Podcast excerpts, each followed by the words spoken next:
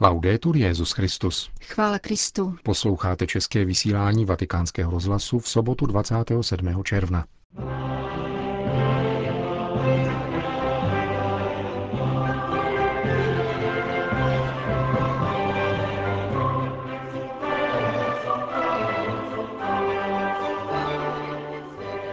Papež František přijal delegaci ekumenického patriarchátu, která se zúčastní pondělní slavnosti svatých Petra a Pavla. Týden před apoštolskou cestou do tří zemí Latinské Ameriky oslovil Petrův nástupce jejich obyvatele ve zvláštním videoposelství. Za tragický omyl poškozující obecné dobro a děti označili biskupové Spojených států amerických rozhodnutí nejvyššího soudu přisoudit statut manželství svazkům osob téhož pohlaví.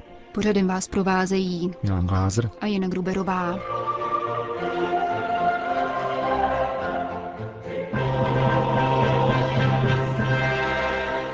Zprávy vatikánského rozhlasu. Vatikán.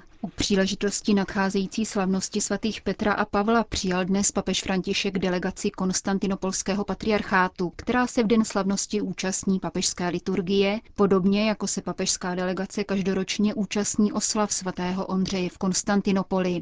Tento zvyk byl zaveden po druhém vatikánském koncilu. Petrův nástupce ve své dnešní promluvě zdůraznil, že vzájemná účast na oslavách svátku patronů obou sesterských církví je výrazem jejich hlubokého pouta, které předznamenalo sjednocení apoštolů Petra a Ondřeje v krvi a ve víře, v jednotě apoštolské služby a v mučednictví.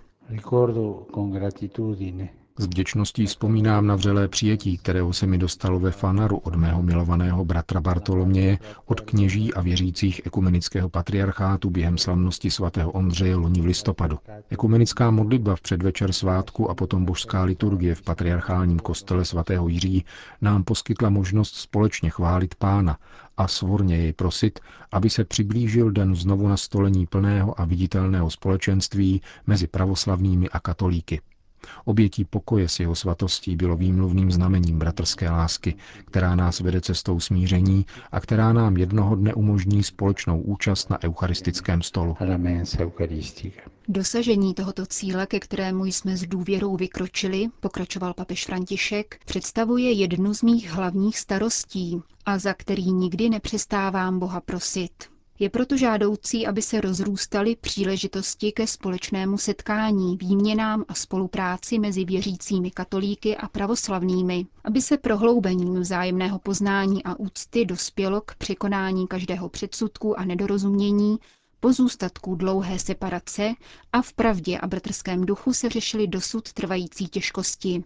Papež dále ocenil práci Mezinárodní smíšené katolicko-pravoslavné teologické komise a řekl, že problémy, na které lze narazit během dialogu, nemají vést k malomyslnosti a rezignaci, protože pozorné studium, skloubení synodálního principu a služby toho, kdo předsedá, významně přispěje k pokroku ve vztazích mezi oběma našimi církvemi. Cari fratelli, mentre si intensificano i preparativi per il sinodo panortodosso. Drazí bratři, zintenzivňují se přípravy na panortodoxní synodu.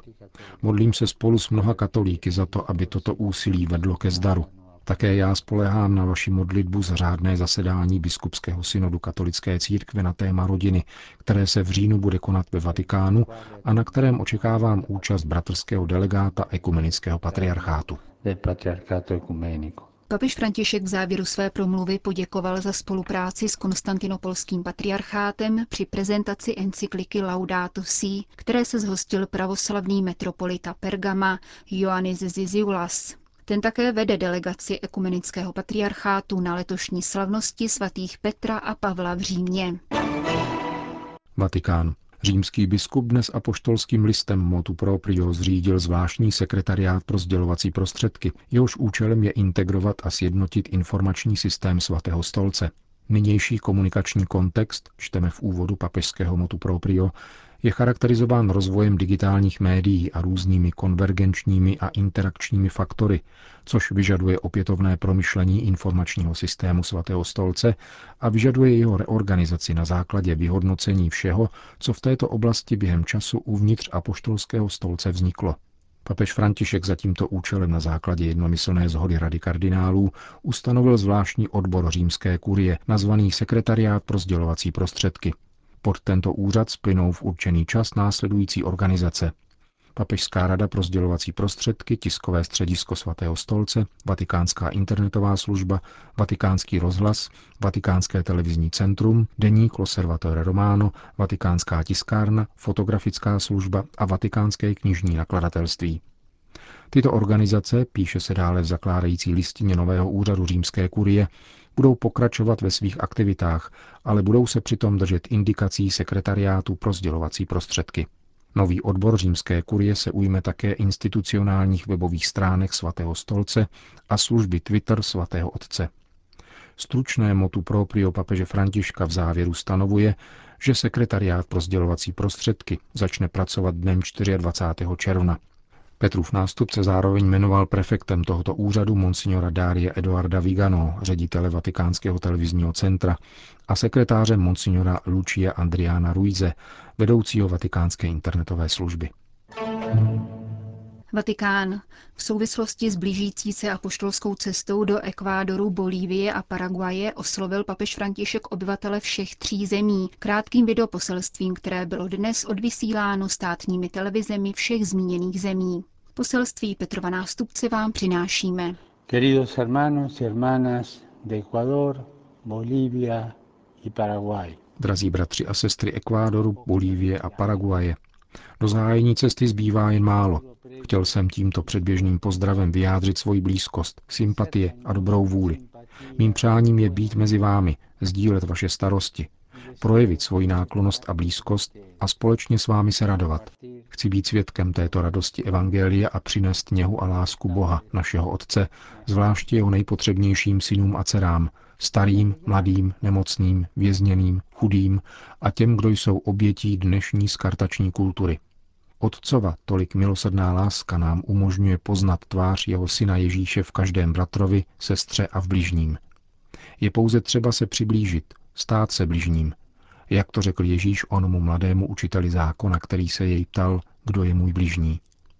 Jednej tak jako milosrdný Samaritán, jdi a čiň to též, přibliž se a nepřecházej kolem. V těchto dnech, které zbývají do našeho setkání, budu Bohu děkovat za vás a prosit, abyste vytrvali ve víře, uchovali oheň lásky a dobročinnosti a zůstávali pevní v naději, která nikdy neklame. Prosím vás, abyste svoje modlitby spojili s těmi mými, aby zvěst Evangelia dosáhla těch nejvzdálenějších periferií a hodnoty Božího království byly i v těchto dnech kvasem země. Pana Maria ať vás opatruje a jako Matka Ameriky ochraňuje a Pán ať vám žehná. Mnohokrát děkuji a brzy naviděnou. Nezapomeňte se prosím za mne modlit. Y por favor no se olviden de rezar por mí. Gracias. Tolik papež František ve videoposelství, kterým se obrátil k obyvatelům tří latinskoamerických zemí, které postupně navštíví během svojí sedmidenní apoštolské cesty, na kterou si vydá 5. července. Vatikán. Papež František na dnešní dopoledne svolal řádnou veřejnou konzistoř, která hlasovala o čtyřech kauzách svatořečení. Týkají se blahoslavených z Itálie, Španělska a Francie, kteří budou do seznamu svatých zapsáni v neděli 18. října. Prvním je italský kněz Vincenzo Grossi, zakladatel kongregace Cer Oratoria, druhou pak španělská řeholnice Marie od neposkvrněného početí, generální představená kongregace sester kříže.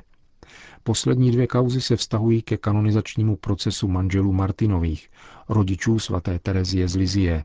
Svatořečení této manželské dvojice v prostřed říjnové synody o rodině se tak stane znamením pro všechny křesťanské rodiny. Generální postulátor řádu bosých karmelitánů otec Romano Gambalunga vyjádřil papeži Františkovi vděčnost za dnešní oficiální potvrzení tohoto posledního kanonizačního termínu. Vím, že se papež zhruba před rokem osobně informoval na kongregaci pro svatořečení, zda neexistuje nějaký domělý zázrak v případě manželského páru, aby bylo možné jej prostudovat a v případě kladného schválení tak synodě dodat konkrétní vzor.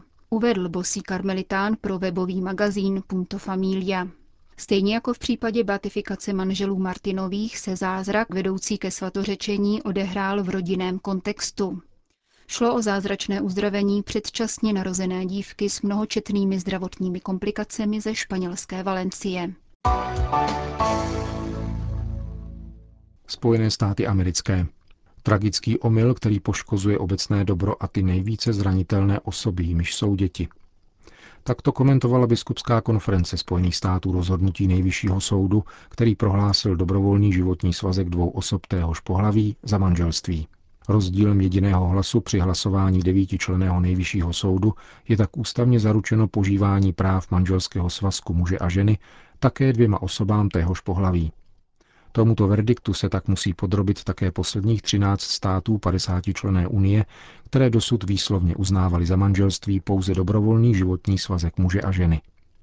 V tiskovém sdělení biskupské konference Spojených států se mimo jiné praví, že navzdory těsné většině hlasů nejvyššího soudu zůstává přirozenost člověka a manželství nezměněna.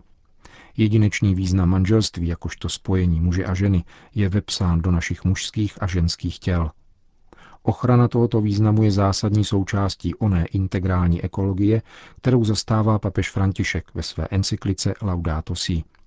Dodává předseda biskupské konference Spojených států amerických Monsignor Josef Kurz v reakci na rozhodnutí nejvyššího soudu. Jeruzalém.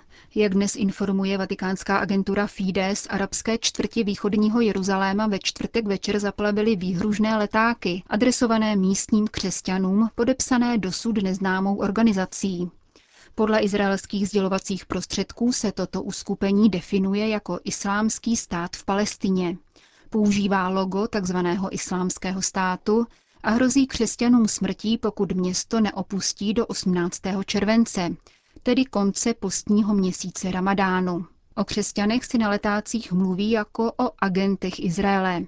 Nevíme, kdo tyto letáky rozšiřuje, uvedl otec Red Abu Salia, generální ředitel Jeruzalémské charity. A upřímně řečeno necítíme tlak žádné takto posedlé skupiny.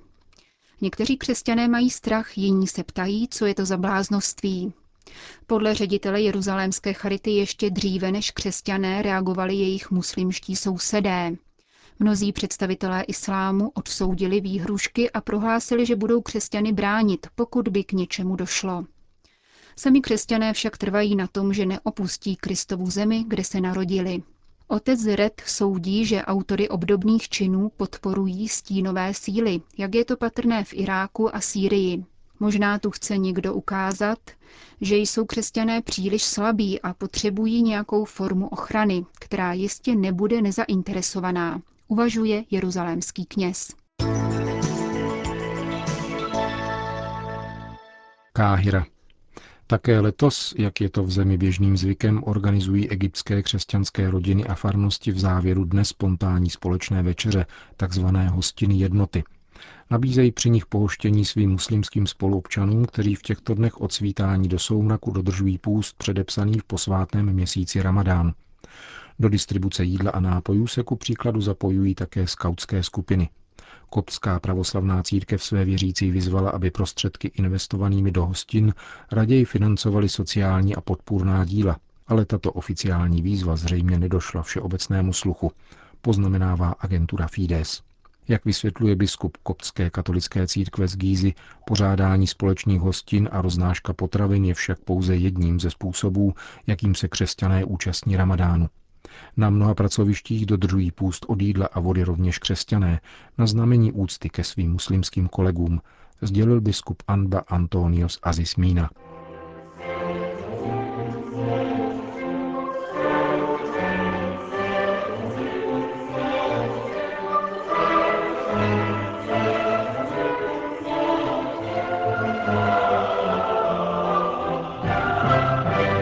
Končíme české vysílání vatikánského rozhlasu. Chvála Kristu. Laudetur Jezus Christus.